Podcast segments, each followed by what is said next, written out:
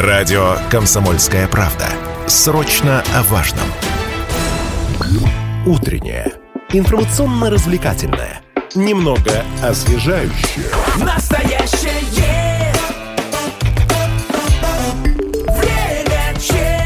Лидия Андреева и Станислав Гладков. Но теперь поговорим о том, почему же инспектора, полиции, там, педагоги жалуются, что с ребенком невозможно найти общий язык. На самом деле можно найти общий язык, достаточно стать ребенка в одну позицию, единственную правильную позицию, например, ученика.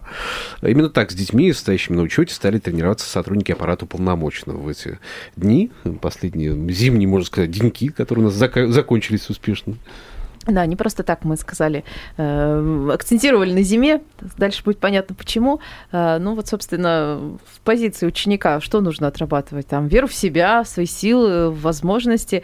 Э, ну и вот дети из мяса после еженедельных тренировок в Солнечной долине приняли участие в Кубке губернатора в минувшую субботу. Собственно говоря, последние дни зимы, ну, календарно уже весна, но все таки в горах зима По еще. ощущениям в горах. Можно, можно, да, можно захватить как раз для зимней зимних видов спорта. И вот э, о своей концепции работы с трудными подростками у нас сегодня расскажет в студии уполномоченная по правам ребенка в Челябинской области Евгения Майорова. Доброе утро. Доброе утро. Доброе Вы утро. тоже спускались, насколько я знаю. Да, это лыжах. было на самом деле ужасно сложно, потому что гора э, фактически ледяная корка, поэтому спуститься для меня это было просто подвиг. Это был, это был микс горных лыж и фигурного катания по льду. Да. Примерно да. так. Ну, плюс я вообще против неоправданного риска, поэтому я в этом смысле не экстремал, я за безопасность, поэтому мне для меня это был прям просто так вызов. Что, участвуя в любых соревнованиях, оценивайте силы и возможности свои, да, а... насколько это безопасно. Давайте я напомню наш эфирный телефон, Вайбер, WhatsApp 8 908 0 953 953. Можете писать, можете звонить нам в студию 7000 ровно 953. Есть трансляция нашей официальной группы ВКонтакте «Комсомольская правда» Челябинск. Заходите, смотрите и по трансляции тоже оставляйте свои вопросы. А дети сами как? Они были исполнены бесстрашие, их это ледяная Всем горка было не страшно. пугала? Все боялись? Всем было страшно, они спускались с той горки а, учебной, но она хоть и учебная, но достаточно высокая. Я пробовала на учебном склоне. Это не возникает впечатление, что ты учебный, все по И плюс все-таки там стоят флажки, которые нужно объехать. Это на самом деле достаточно сложно. И дети а, встали на лыжи в декабре прошлого года. А, я благодарна руководству Солнечной долины, потому что без их поддержки мы бы этого сделать вообще не смогли. Поэтому вот а, у нас была беседа с подростками, состоящими на учете в полиции, для угу. того, чтобы как-то их образумить, как-то поговорить с ними э, и наставить их на путь истины. И, в общем, мы как-то говорили, говорили, и видим, что, ну, честно, отклика вообще нет. Вот они на нас смотрят, ну, когда уже это все закончится? И испытали, я вот испытала такое чувство беспомощности, как быть. Так. Как сказать, что я помню, как быть подростком, я представляю, как им сейчас сложно. Они угу. не верят. Так. И, значит, э, Олег Юрьевич Сиротин говорит, ребята, а давайте вот мы договоримся, что вот попусту говорить, давайте несколько раз за сезон договоримся и вот э, покатаетесь, поучитесь потому что никто до этого не стоял на лыжах. Как отреагировали подростки? Дети заинтересованы ага. впервые за весь разговор, они как-то заинтересовались, оживились. оживились. А, и тут я говорю, послушайте, так э, ведь будет Кубок губернатора по горным лыжам, а давайте заявимся командой на Кубок губернатора и подготовимся. И вот этот вызов, который э, был дан детям, он был ими принят. Мы впервые увидели какой-то интерес, пока такой настороженный. И э, вот администрация города Миаса обеспечивала транспорт еженедельно. Инспектор полиции с детьми, так кто их курирует, э, еженедельно выезжала, каталась. И выезжала также я по возможности, сотрудники аппарата. И когда мы встали на лыжи, когда мы все не умели, это нас очень здорово объединило. Я представляю, это какая-то гурьба такая собралась, и все начали там пытаться удержаться на склоне. И вот, например. понимаете, детям с противоправным поведением, угу. с опытом противоправного поведения, вообще детям свойственно не слушаться. Как и всем детям. Да, как и всем да. детям. И им нужен новый опыт, а как это слушаться? И вообще в каких случаях слушаться просто необходимо? Для и самосохранения. Для самосохранения. Да? И вот у нас есть, э, значит, э, инструктор, так. есть взрослые люди, есть даже инспектор, который, в общем, как-то тебя контролирует и курирует. И вот мы все слушаем то, что нам говорит инструктор, и мы это делаем. Ребенку жизненно важно на самом деле выполнять правила. И родители, которые очень э, лояльно так относятся, сегодня можно, завтра нельзя, для ребенка это вообще большая тревога. То есть правила, если есть, их надо выполнять. Если это, их нет, то... Да, и если их нет, их надо создать. Да. Правила должны быть, это просто необходимость. И вот э, есть люди, которые вообще не могут эти правила выполнять. Посмотрите, как их растаскивают, извиняюсь. Это и какие-то могут быть неоправданные риски, это и, э, значит, различные формы таких увлечений опасных, это и алкоголь, это еще что. То есть человеку очень сложно себя держать в рамках, это опыт.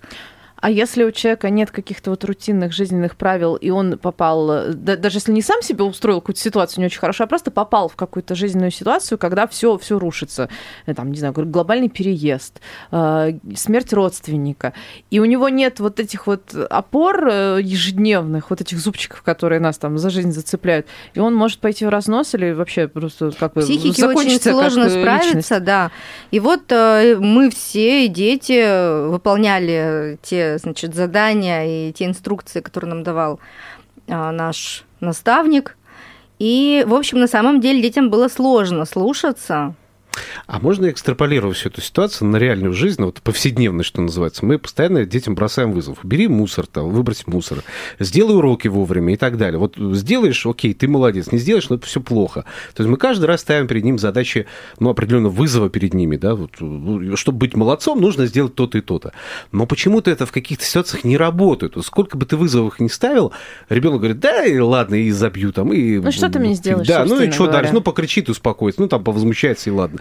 Вот здесь как, чтобы вызов превратить в реально интересно ну, во-первых, слушайте, есть вызов позитивный, есть так. вызов негативный. Вот вам пришел руководитель и сказал, вот, значит, делаешь отчет завтра к утру. Так. Это вызов. Насколько это ну, допустим, позитивный да. вызов, да? Какие это будут эмоции и чем заплатит человек за такой вызов? А, я хочу сказать, нам нужно научиться давать позитивные подкрепления и давать а, позитивную обратную связь детям, когда они что-то делают хорошо. Так. Потому что вообще сами подростки, это вот буквально они мне говорят, почему они себя иной раз плохо ведут. Угу чтобы внимание получить от родителей. Какая разница, каким способом? Родитель, как правило, если все, знаете, если дети вас не беспокоят, значит, у них все хорошо. То есть и почаще... вот не беспокоиться. Можно не... Если все хорошо, зачем смотреть? Почаще подкреплять вниманием э, своим те хорошие дела, которые они делают, поступки да, какие-то. Конечно, да, конечно. Потому что если ребенок не выносит мусор, за этим что-то стоит. Так. Либо он хочет э, привлечь свое внимание, либо это он э, условно там считает, что всем на него плевать, и зачем он будет выносить мусор, никому ничего не интересует, кроме этого мусора. То есть вот вызов, он должен быть, во-первых, если мы работаем с детьми профессионально, я все-таки работаю с детьми профессионально, мы должны понимать, а, всем ли нужен этот вызов. Вот у нас, например, дети могут совершать правонарушения, какая-то кража в магазине, хулиганство, еще что-то, для того, чтобы проверить себя на крутость, для того, чтобы им было не скучно, чтобы получить эмоции. Поэтому если мы этому ребенку дадим а, рисовать картину спокойно, он вот такой вот очень активный, для него не подойдет, скорее всего, такая форма. Поэтому наши психологи, работая с детьми, проводя диагностику, диагностику личностных особенностей как раз выявляют. Есть возбудимость, есть, есть необходимость повышенного внимания к себе. Угу. И, в принципе, а, например, лыжи, они что дают? Они дают способ а, вот, получить, во-первых, интересный вызов, который на самом деле будоражит и вызывает эмоции. Это возможность получить признание, потому что мы, конечно же, им хлопали и кричали «ты молодец», каждому, кто спустился, они правда молодцы, никто не упал. Слушайте, мне, знаете, еще мысль какая появилась. А ведь не просто же вызов вы сделали, когда предложили ему покататься на лыжах, да, на Солнечной долине и поучаствовать в Кубке губернатора. Вы же поучаствовали с ними вместе.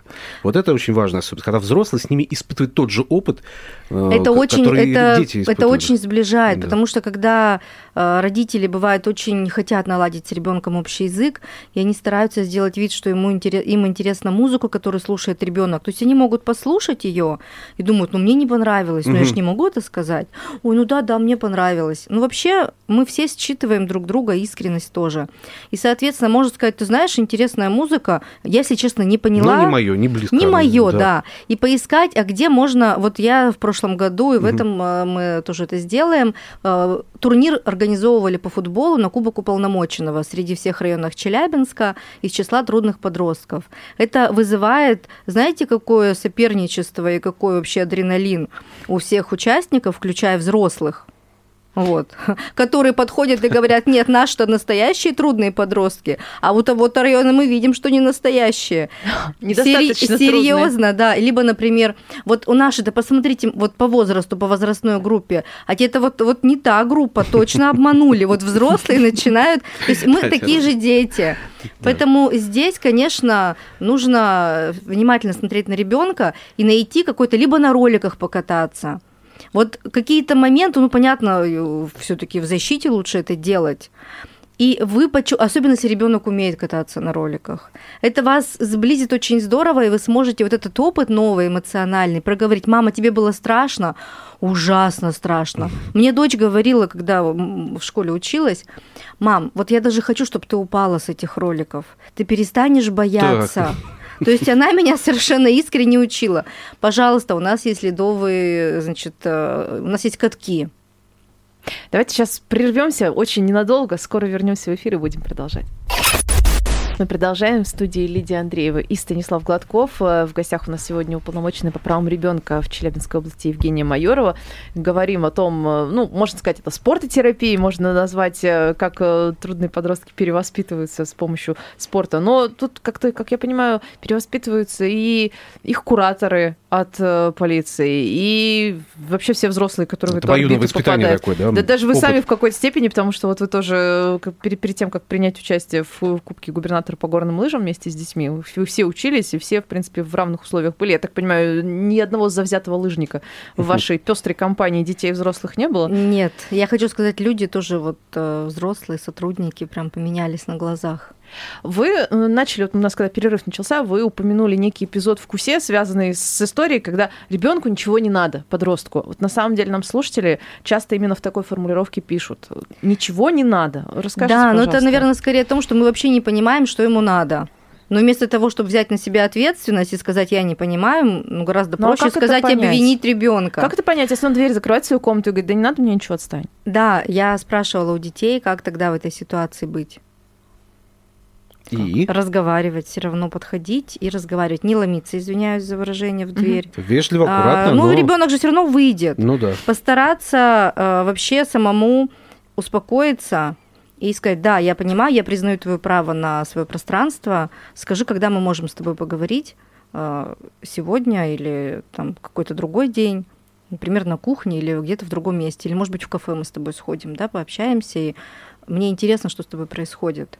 Но только если правда интересно, потому что если есть желание наказать, задавить и унизить, такое тоже бывает. То это да, это плохо то тогда это все очень плохо заканчивается.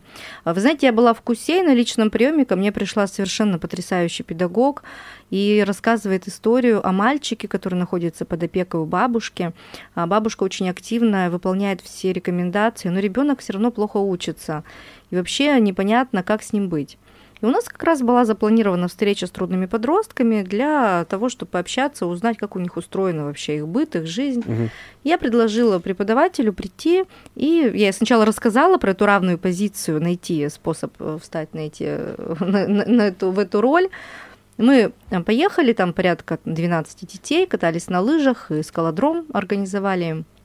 И, допустим, вот что касается этого мальчика – Оказывается, он э, ходил э, в брейк-данс, танцевал, мечтал стать на голову, угу. и у него что-то даже получалось, но из-за того, что плохо он занимается, успевает по школьным предметам, приняли решение отменить.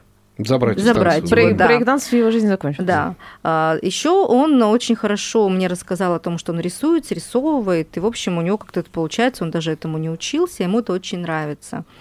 И вот ребенку уже нравится брейк-данс, ему нравится рисовать. А почему он не успевает по программе, с этим надо разбираться отдельно. Возможно, ему требуется коррекционная программа, мы не знаем. Угу. Но ребенку нравится заниматься творчеством и физической активностью. И ему это поможет и успешным себя почувствовать, и реализовать свое желание. То есть э, у нас же жизнь это больше, чем только работа или только учеба. Это же только часть, и неправильно отнимать у ребенка его увлечения, если они есть, это очень здорово.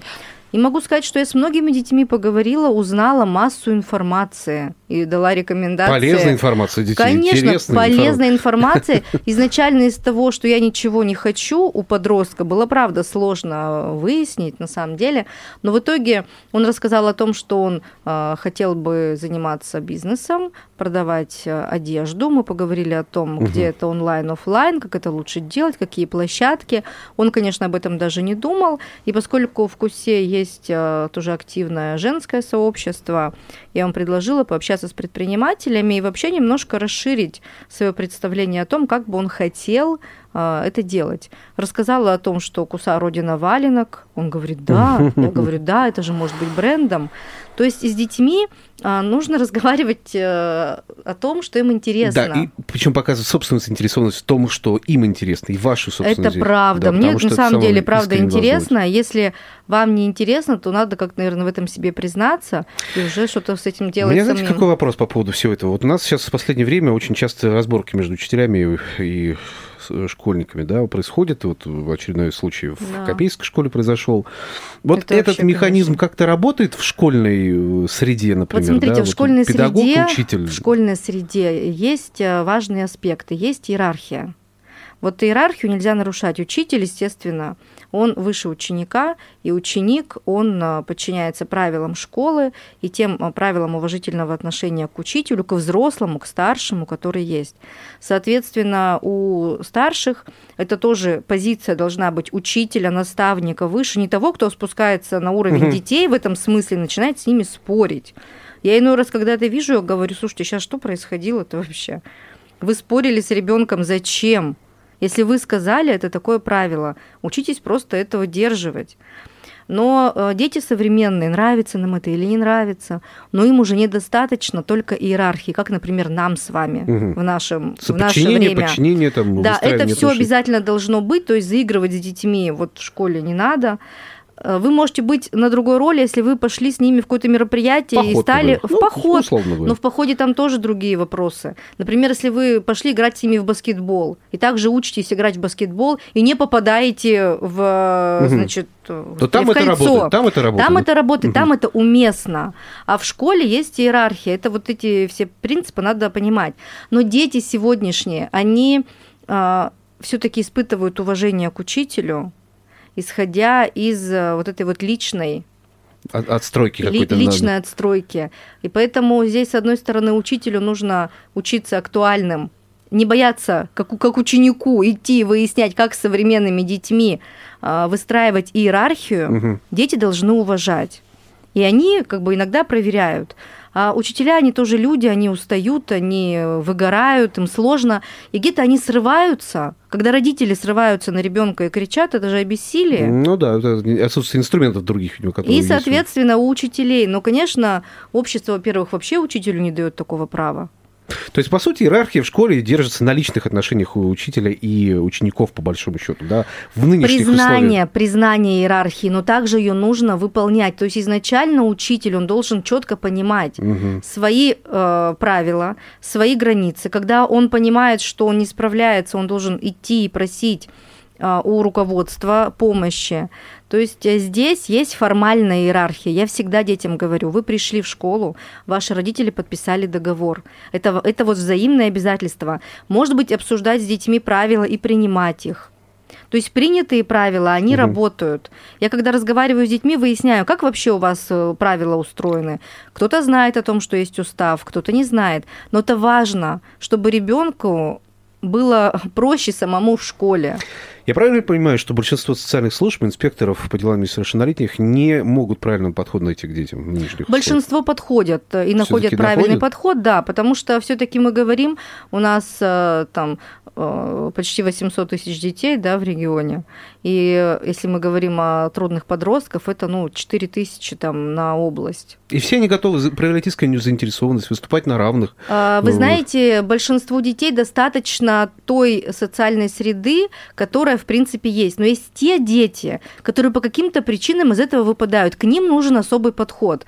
И вот тогда этот особый подход, как одна из форм, о которой мы сегодня говорили, он хорошо работает. Угу. То есть не нужно там тотально начинать э, вокруг детей шаманские пляски, да, или вокруг там Давай себя. на равных сегодня сделаем все. Да, вот серии, тут да. Э, должно быть, конечно, разумное, и у всех семьи разные, и, в общем, стартовые возможности разные. Но в целом, если ребенок не поддается общим принципам воспитания, если он, вот, ну, правда, выпадает из социума, начинает совершать какие-то правонарушения, это это просто, это просто нужно понять, что нужно теперь в этом месте думать, а как по-другому. Угу. А тогда теперь ключевой вопрос нашего разговора, наверное, финальный. А можно ли сказать, что трудных подростков не существует? Потому что их выдумали взрослые, которые не могут найти с ними просто-напросто общий язык. Вот и все. Да, я считаю, что это так и есть. И даже необучаемых детей на сегодня, мы говорим, не существует. Вне зависимости от их состояния здоровья, даже ментального.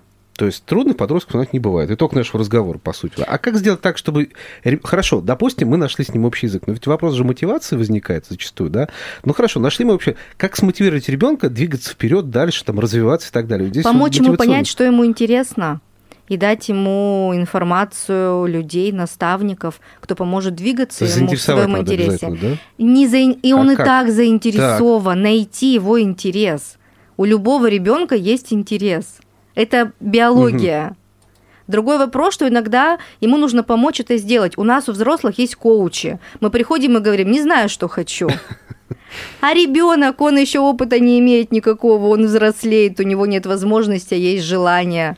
Давайте поможем ему найти мы же Давайте взрослые. дадим совет взрослым, нашим слушателям, родителям, которые слушают сейчас э, радио. Какой совет дадите, чтобы не совершать таких ошибок, вот как многие, может, педагоги, может, инспекторы по делам несовершеннолетних и так далее, наставники какие-то и так далее? Что, что Если вы чувствуете, что ваши методы не работают, остановитесь и признайтесь себе в этом. А следующим шагом спросите, кто мне может дать рекомендации, опыт, у кого уже получалось с такими подростками, пойти и поговорить. Угу. Простой вроде, казалось бы, совет, Иногда но к нему почему-то... стороне как-то страшновато обратиться, да, но это очень не правильно часто к нему бывает. прибегают почему-то. Да, а, каждый имеет право на незнание.